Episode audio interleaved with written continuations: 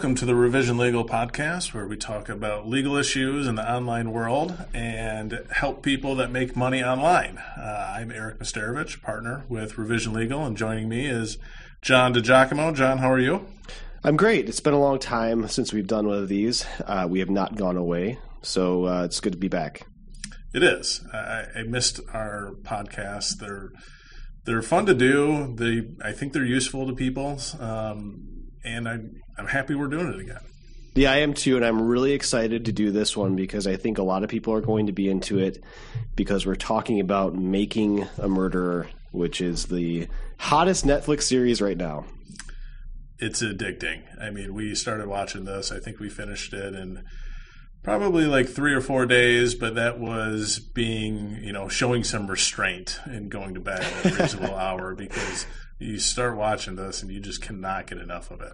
Yeah, we watched it in a weekend. We we did not show restraint, but it was one of those weekends where we didn't want to get out of bed, which yeah. we can do because we don't have kids yet. So, yeah, I said I'm gonna I'm gonna go with this. I only have one couple more months of this left, and then uh, then it's gone. So I'm going to enjoy this this binge watch. yeah, yeah. Then you'll be watching, uh, you know, a lot of a lot of Frozen and yep. Minions and um, Cars, all the Pixar movies, basically.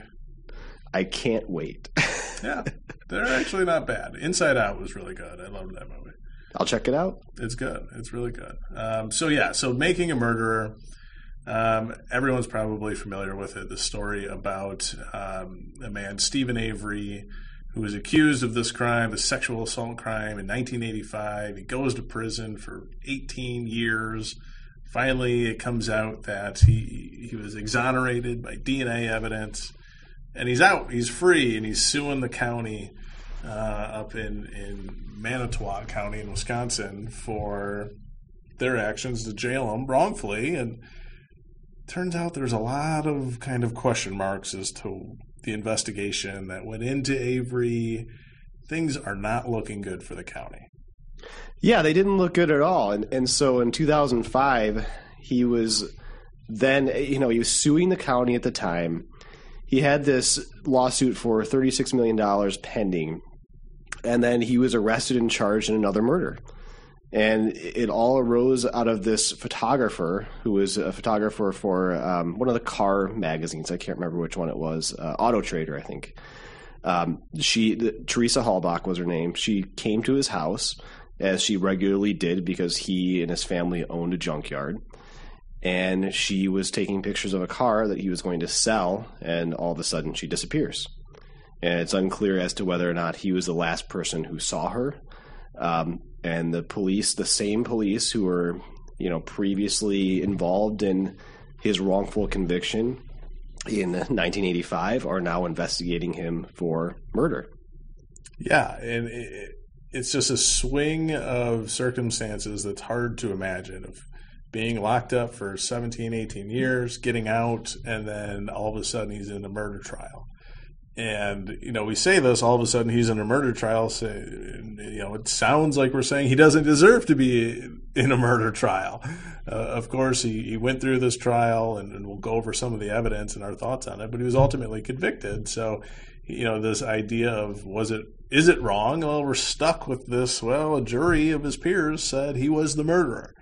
And so, you know, when I know I, I won't be able to help it, I'm going to be able to talking about this. It's going to sound like I don't think he should have been convicted because I don't. I, I think there was plenty of reasonable doubt. Um, but now here he is. He's a convicted murderer. He's back in jail. Right. I agree with you. I think there's a distinction to be made between did he do it, which is the question that we have no real uh, certain answer to, and should he have been convicted based on the evidence that was presented. Yeah. Um, I think no, just like you do, I, I suspect. And the tough thing is that we're seeing this through a documentary. We don't know what evidence was presented. I know that the prosecutor, the special prosecutor in the case, uh, Ken Kratz, has come out and said that um, there was more evidence that was, 90% of the evidence was not disclosed in the documentary. So, you know, obviously we're making these decisions or these, having this discussion on the basis of evidence that was presented to us through a, a kind of informal fashion. But based on what we've seen, it's pretty interesting. Yeah, I know there's more evidence. I know the movie is one sided. Um, I've read some articles about some of the other evidence. It, I don't think Not good? It doesn't clear anything up. I mean, Okay. there's some stuff that I think makes Avery look a little more suspect. I guess he called her a couple times and protected his phone number, and then apparently called her after she was supposedly disappeared and did not protect his phone number, like he was trying to build an alibi. I guess he answered the door like in a towel before when she arrived, and I think she had. Um, I think he called and like specifically requested her to come from a couple times from the magazine. I don't know. To me, that's nothing compared to the questions that the the defense raised, and you know.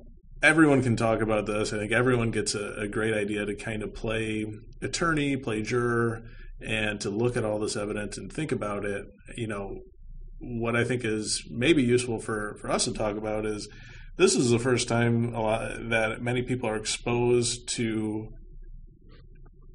the courtroom, the criminal procedure process, and how attorneys can use the the burdens that they're either up against or the power that they have to you know do their job. And we see it here with I think everybody was pretty impressed with the job that these defense attorneys did. They seemed to uncover this, you know every stone they could and they seem to be approaching it from such a logical and thoughtful position and then you have the prosecutor which everyone according to the Yelp reviews that we're going to talk about later is, was disgusted with Yeah, absolutely. The the defense attorneys, and I'm sorry I don't have their names in front of me, but the defense attorneys who represented Avery, I thought were just incredible. And you know me, I'm skeptical of attorney skill sets, and uh, I like to bash bad attorneys frequently. But the way their ability to think and speak on their feet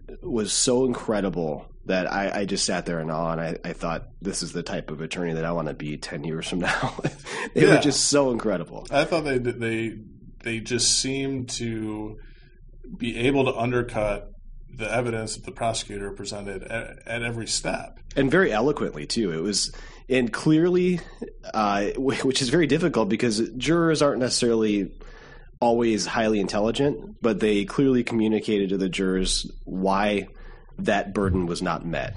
Right. Yeah. No, I, I agree. But then, you know, the actions of attorneys and, in you know, good attorneys, bad attorneys, you know, we're not here to, to make any final judgments on this, but, you know, the prosecutor going out and giving a long press conference going into details about a confession that was clearly not a true confession from a, a essentially mentally incompetent 16 year old was a terrible decision. It was a horrible decision. It, it, it's not just that was a bad decision. It's it. I think it was probably not the right thing to do when you hold the power as the prosecutor. Absolutely, and we should get into that more deeply. So this trial happened in 2007, and it was prosecuted by a special prosecutor, Ken Kratz, who was from Calumet County, which is a, a different county than Manitowoc County, where this crime occurred. And the reason this guy, Ken Kratz, was brought in was because uh, there was some skepticism as to whether or not Avery could get a fair trial within Manitowoc County because he was previously wrongfully convicted there. And he So- was suing them. He was yeah, and he was suing them. Yeah, absolutely. So this Ken Kratz guy comes in. He, you know, obviously is he's intrigued by the media, and he he gives this press conference um, later on in a second trial that it just it was uh, it was not a good idea by any means. And I guess should we discuss the the was he cousin Brendan Dassey? Right. Yeah. Yeah. Yeah. So Dassey is is apparently Steven Avery, the, the the prime suspect. Brendan Dassey is his cousin. He lives on the same essentially property. He's 16, and from all accounts, he is, um, you know, of diminished mental capacity. Yeah, I think right? they said he had an IQ of about seventy. Yeah, and, and the cops bring him in, and he gives some statements, and he doesn't really say anything of, of, of value. And then they kind of bring him in again and again, and the videotaped confession of this guy it's appalling i mean you can't even the officers are just feeding him what to say and this kid is clearly trying to say whatever they think they want to hear i mean he is just trying to appease the officers he has no idea of what's going on he thinks he's going to go back to class Yeah, he thought he was going to go back to class. That is the most surprising component of it. He just he thinks, well, now that I've given you the answers that you needed, can I? He, I think he had a project due or something like that. He had that. a project in sixth hour, and he thought if he told the cops that he was involved in the rape and murder of a woman, he was just going to go get go ahead and go to do his class project. I mean, he had no idea who was on his side, who was not on his side. You know, they didn't really go into whether or not they had the parents' permission. I know the cops said they did. The mom disputed it. That wasn't really brought up a whole lot. But it's just amazing that a prosecutor would take that statement and go to the press and, you know, and that statement was uh, was also a primary uh, it was also used in trial and this this tale of Dassey and you know slitting Teresa's throat and shooting her and all of this stuff I mean there's no possible way that is true because there's absolutely no evidence to support it. Yeah, that's really the tough part. It's that if there if these things occurred, where's the physical evidence? So, for example, Dassey testifies to, um, you know, she was chained to the bed, and then I raped her, and then, and again, these are all. This, these are all components of a very coerced confession that you can only get the sense of if you watch the video, and thankfully it was recorded. But he testifies that he then slit her throat on the bed, and so, where's the bed? Where's the blood evidence? I mean, you don't slit somebody's throat on a bed and not have any DNA evidence. And then when you test the surrounding area and you find other DNA that it is not tying this individual to the murder, it tells you that the scene wasn't clean. So, like, all of the inferences that you would expect to see from that type of evidence are are entirely absent, but yet you've relied on this confession not only in a press conference but also to prosecute two individuals uh, and to give them ultimately life in prison. That's just absolutely insane to me. And, and it's impossible to clean the scene. The the house is a disaster. It was a disaster. There's stuff everywhere. I mean, there it would be impossible to clean it unless you just took everything out and and and just it would be impossible. I mean, if you really shot someone in there or slit someone's throat, there's going to be blood everywhere. And the fact that there was just none, uh, it, it, it's just how there was such an enormous hole. There were so many enormous holes in the prosecution's theory of the case that it was so depressing to see that they were convicted. Yeah, I completely agree. One thing that struck me as incredibly odd was there was this missing, this deleted voicemail. And so I keyed in on this because we do a lot of electronic evidence work. And I'm thinking to myself, okay, this cell phone was turned on at some point. The cell phone has to triangulate between these cell phone towers. There are these uh, triangulation records that are associated with a cell phone tower that will tell you a relative position of where this individual was. So the cell phone was on. Somebody checked the voicemail where is that evidence? Like the prosecution, it seems like the prosecution didn't even bother to get it. They just kind of ignored it. Maybe that's a component of the documentary not giving us all the information, but things like that would have told us a lot more about where was this person when they died? Were they even on the property? Did the cell phone provide evidence that they were on the property? Uh, it, there seems like so many holes there. Yeah, definitely. I mean, I know was it her ex that admitted to checking her voicemail? But he did. He didn't delete anything. Yeah, yeah, absolutely. And the other thing that I, I want to mention before I forget about it is there's a, and you might have picked up on this too, but there was a distinct difference between Avery's defense and Dassey's defense, and that difference had everything to do with money. Avery's defense was so much more sophisticated and they were able to obtain so much more evidence because of Avery's ability to spend a significant amount of money on his defense that it was like night and day. And and for the uh, the people who are listening, Avery was able to spend this money on his defense because he was forced into settling, at least from my perspective, forced into settling the lawsuit against the county. So it, it almost felt as if the county had asserted this leverage on him. He settled it for around four hundred thousand dollars, and he turned around and used that directly for his defense.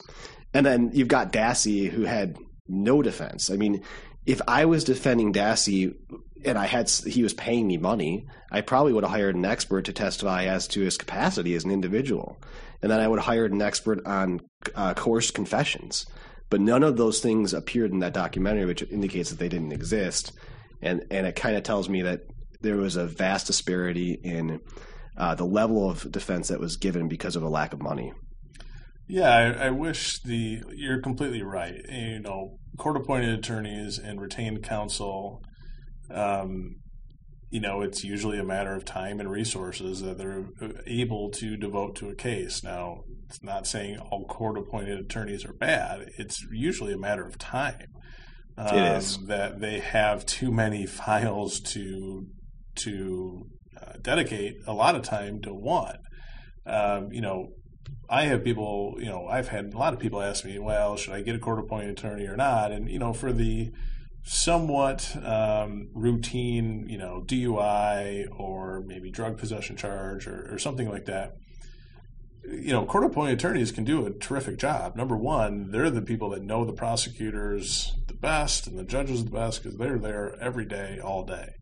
Um, and so, court appointed attorneys, they're, they're not any less qualified as an attorney. It's just when you pay someone a lot of money, they can block out everything and they can dedicate a lot of time to a file. And so I think that's the huge difference. And yeah, there was, you know, in Brent Dassey's case, what I would have wished would have happened was the the Northwestern Law Clinic that got so involved in the post trial motions.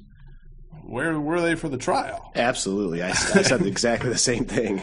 I mean, they said they already knew about it and they were watching it. Well, it would have been a lot more useful to be at the trial than you're up against it in post trial motions. Nothing is going to be in your favor. Yeah, I wish they would have been there for the trial. I think. Yeah, it's it's totally it's the Sisyphus problem. You're trying to push a boulder up a hill at post trial, yeah. where at trial it's it's just nothing like that at all. Yeah, um, yeah, yeah. I mean, just to make the point clearer, you have you represented a murder and an acquittal. You you were in a case like this. I mean, what kind of time are we talking about for preparation? Alleged murderer. Alleged murder. I apologize. uh, thanks for thanks for catching that. Yes. Um, yeah, I mean it's incredible. I mean, when you have someone's um, life is on the line, you know, if, if they lose, they're going to prison for their entire life.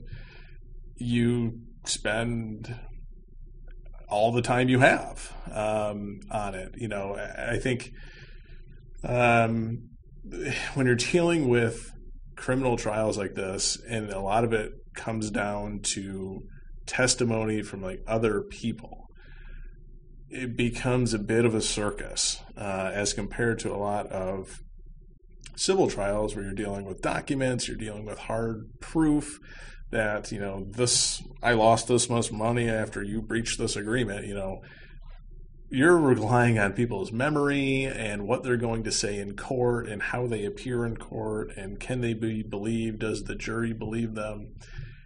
It's really a fascinating process. Um, but yeah, it's a heavy weight to hold as an attorney to have that kind of um, you know, so that kind of responsibility that, you know, if you cannot defend this person, um, they're going to go to jail for the rest of their life. And, you know, in our case, it was uh, our, our, defendant was alleged to um, essentially be a part of aiding and abetting a shooting um, by making certain phone calls. And we were able to, to cast reasonable doubt into whether or not he was really directing a hit essentially. Um, and so, yeah, it was, it was super fulfilling, and uh, but it was incredible, incredible time commitment to it. Of you know, two or three attorneys were working on it, and, and we were court appointed at that point. So, you know, we did our job. I think it was one of the first uh, not guilties on a first degree murder case in uh, It's a hundred years, wasn't it? a long time. Yeah. yeah, it was it was fun.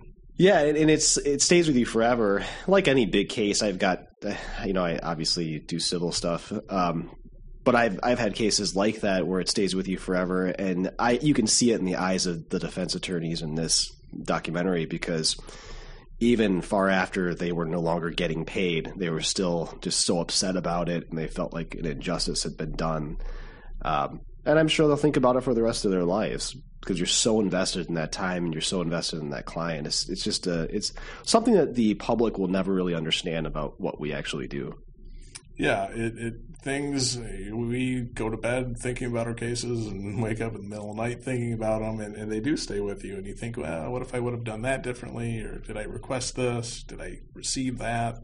It's uh, it's an all consuming job, and you know we always laugh that some days are, we question why you are an attorney because it is very very stressful um, and it's a tough job sometimes and, and, you have these cases that you pour your all into and then uh, you get the exact outcome you don't want. That's really demoralizing. It really is and if anyone ever tells you that attorneys don't lose or that they have a, a completely winning record then they're lying to you.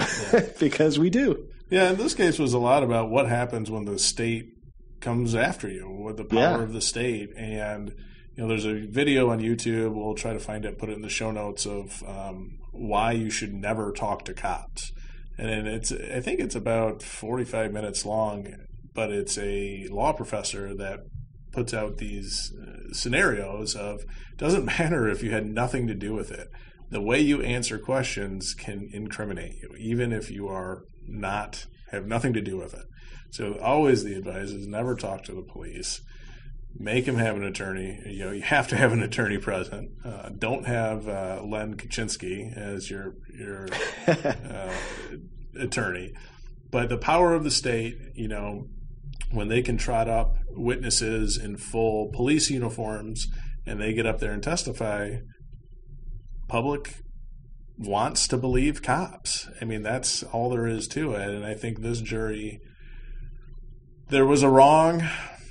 This woman died. She was killed. There was, and and they probably wanted to correct that. You know? Yeah, there was definitely a sense of um, these people, this Avery family, uh, as being out, outcasts of that community, and regardless of whether or not they had done it, there was at least some underlying sense that they needed to be excluded from that community. And it was a small town. Yeah. And of course, police authority is uh, respected, and you know it should be. But you're right. the general rule is you don't talk to the police, right. and it's not because you know they're bad people, but they're doing their job, and their job is to get information from you, and that information needs to be controlled when it's released. So, as always, yeah. you should talk to an attorney about these yeah, types of things. And you know, when the when the police are investigating someone, they don't have to tell the truth. I mean, no. they they you know when they go and tell Brendan Dassey, hey, you know, we got your back, you know, just tell us, you know, what happened, we got your back. You know, that's not, I don't know, I don't think it's unconstitutional to do that. Um, but it is one of the ways that they can trick people into saying things, and it's probably pretty effective. Uh, but I think in, in Dassey's case, it wasn't effective because they tricked him into telling the truth. He was just saying things.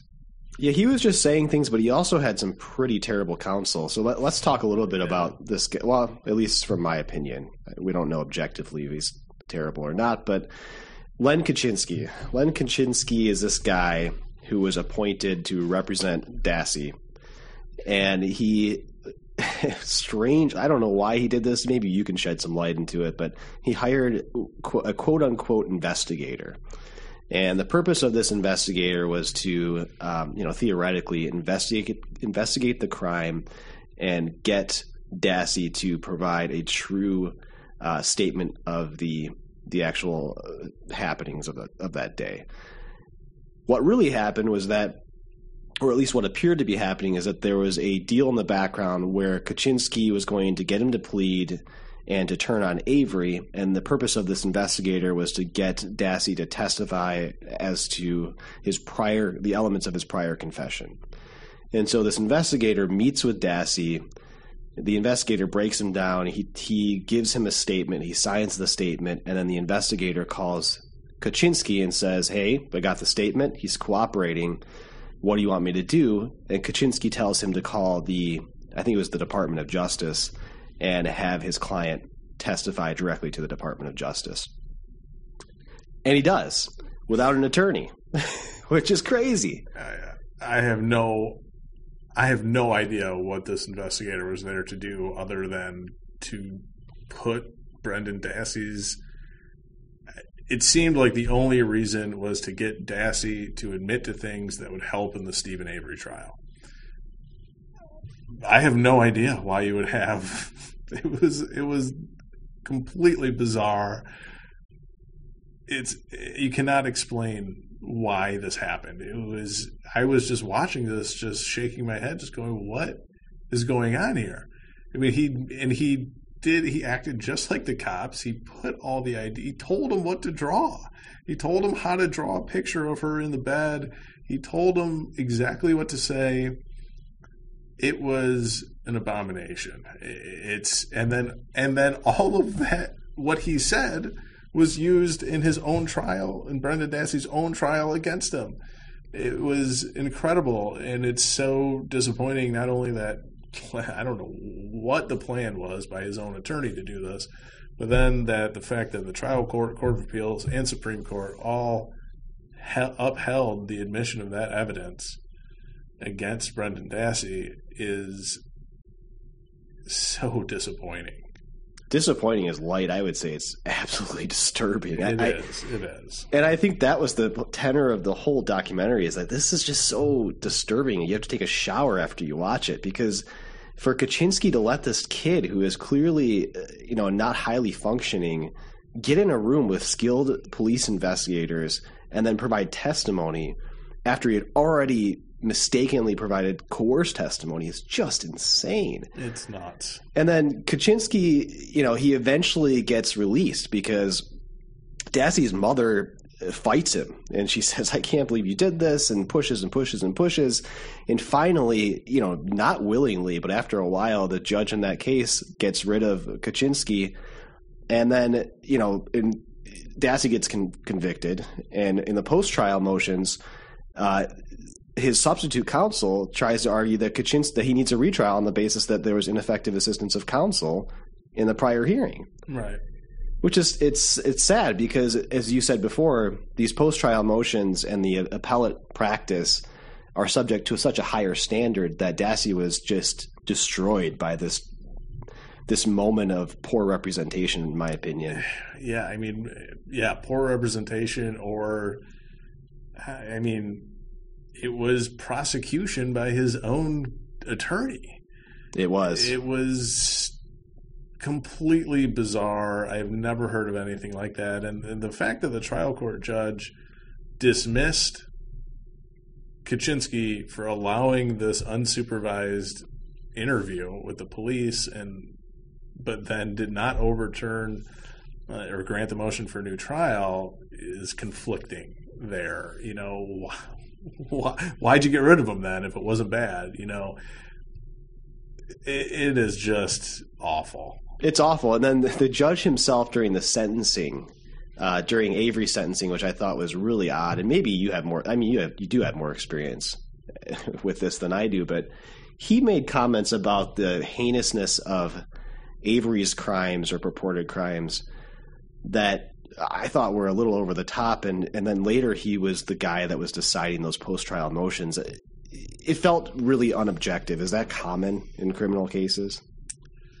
Uh, yeah. I mean, They have I lots think of discretion, right? Yeah. I mean, the judge is, holds all the power, and I don't think it's terribly uncommon for the judge to kind of add that color commentary uh, during sentencing um, you know, the evidence is in, the facts were found. He was found to commit a murder. And that's that's what the facts the judge has. Yeah, that's a good point. Regardless of whether or not the judge thinks he's he did it or didn't do it, he he did it. He legally did it. He legally So, did it. Yeah, at that point, he he can say whatever he wants with respect to that, with with respect to his actions. So you're absolutely right on that. Yeah. Yeah, but it's it's the whole show is just incredible. I mean, I guess now it seems like the only chance of something getting overturned is this.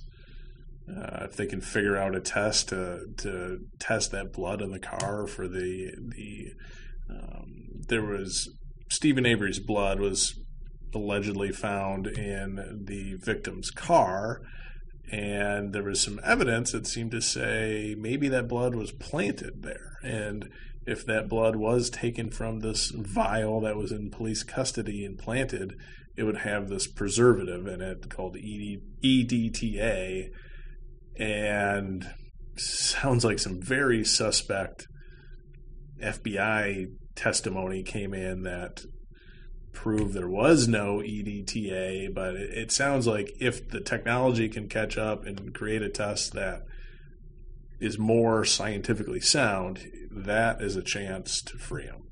Yeah, I wish they would have went more into that because, as you know, and we deal with this in civil cases. There's a test that applies called the Daubert test, which tests the scientific rigor of, you know, a certain method to determine whether or not it meets a constitutional standard. And I wish they would have gone into that because it was interesting to me that that testimony got in, and I wonder what the ruling on the testimony was. Um, so I, I, maybe we'll see that in the post the post documentary commentary, but it's pretty interesting stuff. Yeah, I would have liked to see if that. I would have liked to see what issues they raised on appeal because yeah, that certainly seemed like the biggest one to let that evidence in. Um, seemed like the most clear path to a reversal. But I don't know. Well, let's talk about let's talk about these two weird characters, Kachinsky and then the special prosecutor Ken Kratz, because post uh, post this trial and post documentary, they've received some interesting uh, some interesting press, and they've gone on to do some pretty interesting things. So, do you want to talk about that a little bit? Yeah. Well, hey, we said the defense attorney is this is a case that's going to stay with them forever. I have a feeling this is a, a case that's going to stay with Ken Kratz forever now too, uh, because of this documentary. Uh, Ken Kratz, uh, spoiler alert, was involved in some sexting scandal with domestic abuse victims. Uh, he always came off, and maybe it was spun that way by the by the documentarians, but he was not an exactly uh, a hero of this documentary, and he came off bad. I think eh, all throughout the entire thing, and the public has taken their voice to Yelp to explain to the world how much of a terrible person they think Ken Kratz is. And if you go on Ken Kratz's He's he's not a uh, prosecutor anymore. He's a private uh, practicing criminal defense attorney. The Ken Kratz law firm is subject to uh, 131 Yelp reviews right now, and they are the majority of which are all based on this documentary and are uh, pretty funny, I guess. Funny for me, not funny for Ken, because these are uh, these are very very bad uh, to someone's reputation. Yeah, let me read one of them. this is not for children.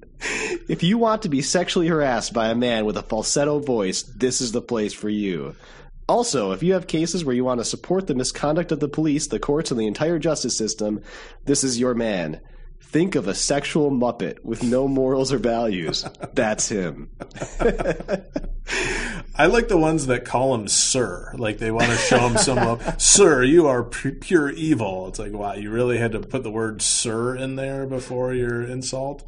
Um, so, you know, I don't know what the public thinks they're really achieving by writing those kinds of stuff, but um, it's so it's a problem, right? And it's a problem for Ken Kratz, but it's also to a lesser extent this type of public review is can be a problem for any business.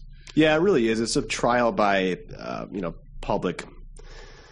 Well, it's really a trial by really rhetoric more than anything else, and, and sometimes it's hilarious, like in this case. Sometimes it's unfortunate. Um, and, and these companies like Yelp and like Wikipedia, if you had a Wikipedia page, it was probably edited, have started to take some action, such as this Yelp's active cleanup alert. And if you actually go to the Kratz law firm Yelp page, you'll see that Yelp is considering uh, cleaning up some of these reviews in light of the publicity that he's received. And then Wikipedia has this thing that alerts readers when there's an, an article that's being considered for deletion because of some uh, you know, hacking or they believe that it's not relevant to the actual factual content that should be in the article. But at the end of the day, these are Google bombs. And, you know, our, our colleague uh, who is now passed, John Dozier, wrote this book called Google Bomb back in the day, um, which is about this strategy. And the strategy is to destroy a person's reputation by posting to these sites that you can't get content taken down from. Yeah, it's a real problem. I mean, we've had a lot of people call us with uh, complaints about reviews on third party sites that are terrible. And they, everyone, I, I read reviews. You know, I'm going to a restaurant, I'm going to check out Yelp reviews, I'm going to check out Google reviews. Um, these have an impact on, on how the public reacts and judges things and makes decisions about their purchasing power. And so these things matter. And when you have these terrible reviews about your business, you know, if someone makes false allegations about, you know, health inspection reports or, you know, problems with, you know, items being in food, that may seriously damage your business and it could be a completely untrue statement. Absolutely, and we see this a lot with licensed professionals like lawyers and doctors. We've done a lot of doctor defamation cases where a lot of the information is just untrue, and you know, especially in the cases of doctor defamation, the doctors understand the diagnosis or they understand the process and the patient doesn't. And so the lack of communication or the breakdown in communication results in these bad reviews. And they come to us asking us to clean them up there's a piece of law in the United States called Section 230 of the Communications Decency Act, and we've talked about this before, but it's a it's a piece of law that says that Yelp and other sites like it cannot be held liable for the republication of defamatory statements because effectively they are a computer service provider. And it's a little bit different than Europe because we have a little bit stronger uh, free speech laws. In Europe, they have uh, kind of a notice and takedown system where if you're provided notice that something is defamatory and you don't take it down, then you can be held liable. So the United States, because we wanted the internet to be strong and we wanted to support free speech rights on the internet, we enacted this Section 230. And that makes it difficult for attorneys like us to get content like this taken down. It does. Now, it's also a really important factor as to the explosion of very popular, you know, internet services. I mean, Facebook, Yelp, Twitter, Reddit. I mean, these these could not exist without um, a pretty strong immunity from being sued for defamation every time someone says some shitty comment about someone. Absolutely, absolutely. The internet would not exist in the way that it does without this section of law. Yeah, so it's you know it's a double edged sword. We need this to provide us with the ability to use these new services. At the same time, it gives these services an incentive to ignore defamation. They don't want to police it. You know, in fact, they could if they do too much policing, they may be losing some of that liability. Yeah, absolutely. Or, or There's immunity. I'm sorry. Absolutely. There's a line where if they become content providers or they become editors of the content uh, in some way they can face liability because that immunity is then lost. And you're right. There's a fine line, and there are ways that we can deal with it um, and get some of this content taken down. Sometimes we, have been successful in, you know, basically pointing out to these sites, look, this is clearly false. Here's the facts that show that it is false. And some sites, like Yelp, have taken down content in the past when they've been provided with that evidence. Uh, other times we have to sue, and we have to sue a John Doe defendant. We have to identify who they are through a subpoena, an early subpoena process, and then we have to amend the complaint to assert claims against the individual who posted that content. Um, we, that's been happening a lot lately, and you know that it's a very costly process. Uh, so it's reserved for a certain class of, of client that you know really has something damaging said about them on these sites. Yeah, it's uh, difficult because lawsuits on this kind of stuff are very expensive. Um, but there are some ways that we can help people get content removed short of a lawsuit. Um, and, and typically, it follows one of two ways: is contacting the website itself and essentially asking them to remove it. Now, we, typically there's things you can do to try to make your case a little bit better. You know, the more objective facts you have to show their statement's false, uh, the better. You know, if someone says, "Hey, I ordered product uh, X and I got product Y," well, if we have shipping records showing that they actually got the right thing, then that's grounds probably to take that statement off. Um, the other the other route is sometimes contacting the poster directly if you know that who that person is. Um, but of course, this presents its other problems in the uh, the Streisand effect, right? Yeah, absolutely. Where they may just, you know, if you're a company, you're a small company, you're an e-commerce company, you you have a complaint up on Yelp or somewhere about oh they treated me shitty or they had bad customer service or they sent me the wrong thing and then you send that person a letter threatening to sue them, well, they may go right back on there and say, "Oh, not only do they give me shitty customer service, now they want to sue me." And Absolutely, that, that may be even worse. It can definitely be worse, and there are ways that people have tried to to fix that problem. For example, through their terms of use agreements, they've said if you post a negative review about us, we will sue you, or you know whatever it might be those themselves have negative effects. So if you're going to take the approach that th- this person or this website should be targeted by a threat letter, then you really need to talk to somebody who understands the the thematic presence, for lack of a better word, of the internet, because the internet has its own folkways and and more, it has its own morals and its own tenor of how to deal with these problems, and you have to have somebody that knows how to navigate those things so that you don't cause further harm to your business. Yeah, I mean the terms of service. I mean, what do you think about those kinds of provisions? It seems like they're completely for show. Well, it's great until somebody actually tries to enforce them, and then the right. court says, "What the hell were you doing?" Yeah, you can't stop someone from saying what they want to say. No, it's a prior restraint on free speech. Yeah, definitely. Yeah, and I know we've had a lot of people ask us, you know, can we do stuff like that? And yeah, that's the answer. Sure, you can do it. Uh, we want to advise it. it. Doesn't it's meaningless. It's not going to help you in the long run. And um, wait till it ends up in a Reddit thread. Right. Yeah. right. You're asking to be exposed. Um, you know, the answer would be, you know, provide such great customer service that these complaints are never um, lodged instead of trying to backload terms of agreements that say you can't say certain things. So you know, it's a tough one. There's people are going to say stuff and they're going to hide behind their their anonymous keyboard and they're going to say whatever they want. Point is, businesses do have options to try to get this stuff removed. It's nice to see Yelp really taking an active role and probably going to delete most of these crap statements. I would assume they'd delete all of them.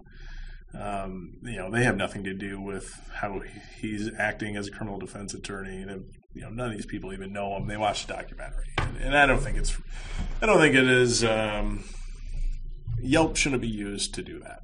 No, these sites are made to provide consumer information to the consuming public. It's like the old test of, you know, um, should we allow attorneys to advertise? Yes, we should allow attorneys to advertise because they provide truthful information to the public that will inform them on how to make a decision about hiring an attorney. Mm-hmm. Well, that's the purpose of Yelp in these cases, and information that's extraneous to them uh, probably is going to get deleted. Yeah, yeah, I would hope so. Um, it's not you know, it, it's it's it's hard when when customers call us and, and, you know people have complaints that are just 100% opinion.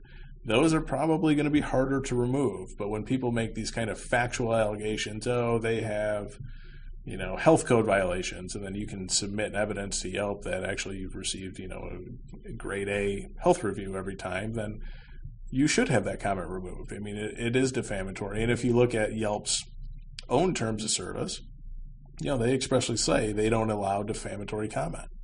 Um, and they they usually have these community guidelines. You know, every site will treat it a little different, but usually we can pull out some language from there, provide some evidence, and say, "Hey, Yelp, enforce your own rules." You know, if you have these rules, enforce them. and remove this stuff. Otherwise, why did you even make these terms of service? Yeah, and maybe Kachinsky and Kratz will become European citizens and then use the right to be forgotten to get rid of this content. Yes. Right? Yeah, that is a very interesting idea and one that we've had questions about, right? Yeah, it, it, I mean, it's an option. Now that this Irish court has said that uh, this right to be forgotten is a thing and that content can be removed from Google and other places, if you're a European citizen, you may have the right to be forgotten online. And maybe that's a decent approach. Who knows? There is some sense that Kratz has sought redemption. He, his license was suspended for a short period of time. Apparently, he was addicted by his own admission to prescription drugs. And he says he's cleaned up. And Kachinsky is now apparently a judge. yes. Ken, K- Ken Kachinsky, Len Kachinsky, sorry, is a judge. He's a municipal judge in some small county in Wisconsin Menasha. Oh, God. oh. I think anyone that has watched that documentary and finds out he is a judge has the same reaction of really, he is a judge. He is a judge. He is the one that wields the power now. I don't. It's hard to tell what a municipal court judge really does. I'm guessing it's some kind of low level. Looks like traffic forfeiture kind of limited trial proceedings, but nonetheless. Yeah, it doesn't take much to be a judge. It's a political position. So the next time somebody gets a ruling, or next time you get a ruling not in your favor, just remember Len Kachinsky is a judge. Yeah, yeah. Judges are not. They're judges are lawyers. That's what they are, and they're lawyers who have political aspirations usually. And uh, it, listen, nothing wrong with being a judge. I think it'd be fun to be a judge. I would. Um, but they're political positions. They're elected for the most part, at least they are in Michigan, and you know they're driven by politics. Um, and I'm not saying that outcomes are always political, politically driven, but the way you get that job is political. Yeah, definitely. And at the end of the day, they're human just like everybody else is. And, you know, they make mistakes. And that's the system that we've got. It's the best system so far. So we have yeah. to deal with it. Yeah, it is. And, and this is, you know, when you can find those examples where it seems like everything is going wrong. Yeah, you know, it makes you question things about how we do it, but uh, you know, this what can you do? This is the best system, I, I, think, as far as you know, criminal procedure and the you know the right to you know jury trial and being proven guilty beyond reasonable doubt. It's usually a tough task, and I think the jury here in this Steven Avery issue, you know, first of all, they found him guilty on murder, but they found him not guilty on mutilation, which you know, it's what? pretty bizarre. It yeah. makes no sense. Like either he did it or he didn't, and so you know, right there, it seems like the jury was confused, but they wanted some retribution. It seems like, and I don't know, maybe who's to say what you would do in that position, hearing all the real evidence, but. Uh, I think it goes to show the kind of pressure a juror would feel about potentially letting a murderer go. Yeah, I completely agree with you. And, and as a wrap up, let me ask you this. Do you think that the cops, just in your opinion, do you think that the cops in this case uh, set him up? Someone, I feel like someone set him up. I don't know who. It certainly seems the evidence to me just nothing made sense. The no blood. Why? Why did they find the key so late? Why is her DNA not on the key? Uh, where did this bullet come from? Why did no one find it in the first place? The car. Why would you park the car on the very outskirts of this enormous lot of cars. yeah, like no it, you you couldn't place that car in a easier spot to find it than on the very outskirts where someone immediately walks in at. The way it was covered up with branches makes no sense. If you really wanted to hide the car, you'd put it in the car crusher. That's on the lot. That's operational. Why, why are there bones in multiple locations? makes Yeah. absolutely no sense. That was another, and I don't mean to, to harp on this, but why was there no evidence of? Okay, if she had a cell phone on her and the cell phone was in the fire, w- wouldn't there be some chemical trace of lithium ion burning or nickel cadmium or one of those chemicals that would show that the cell phone was burned in that location? There's so many like pieces of chemical, objective chemical evidence that I feel should have been present that weren't.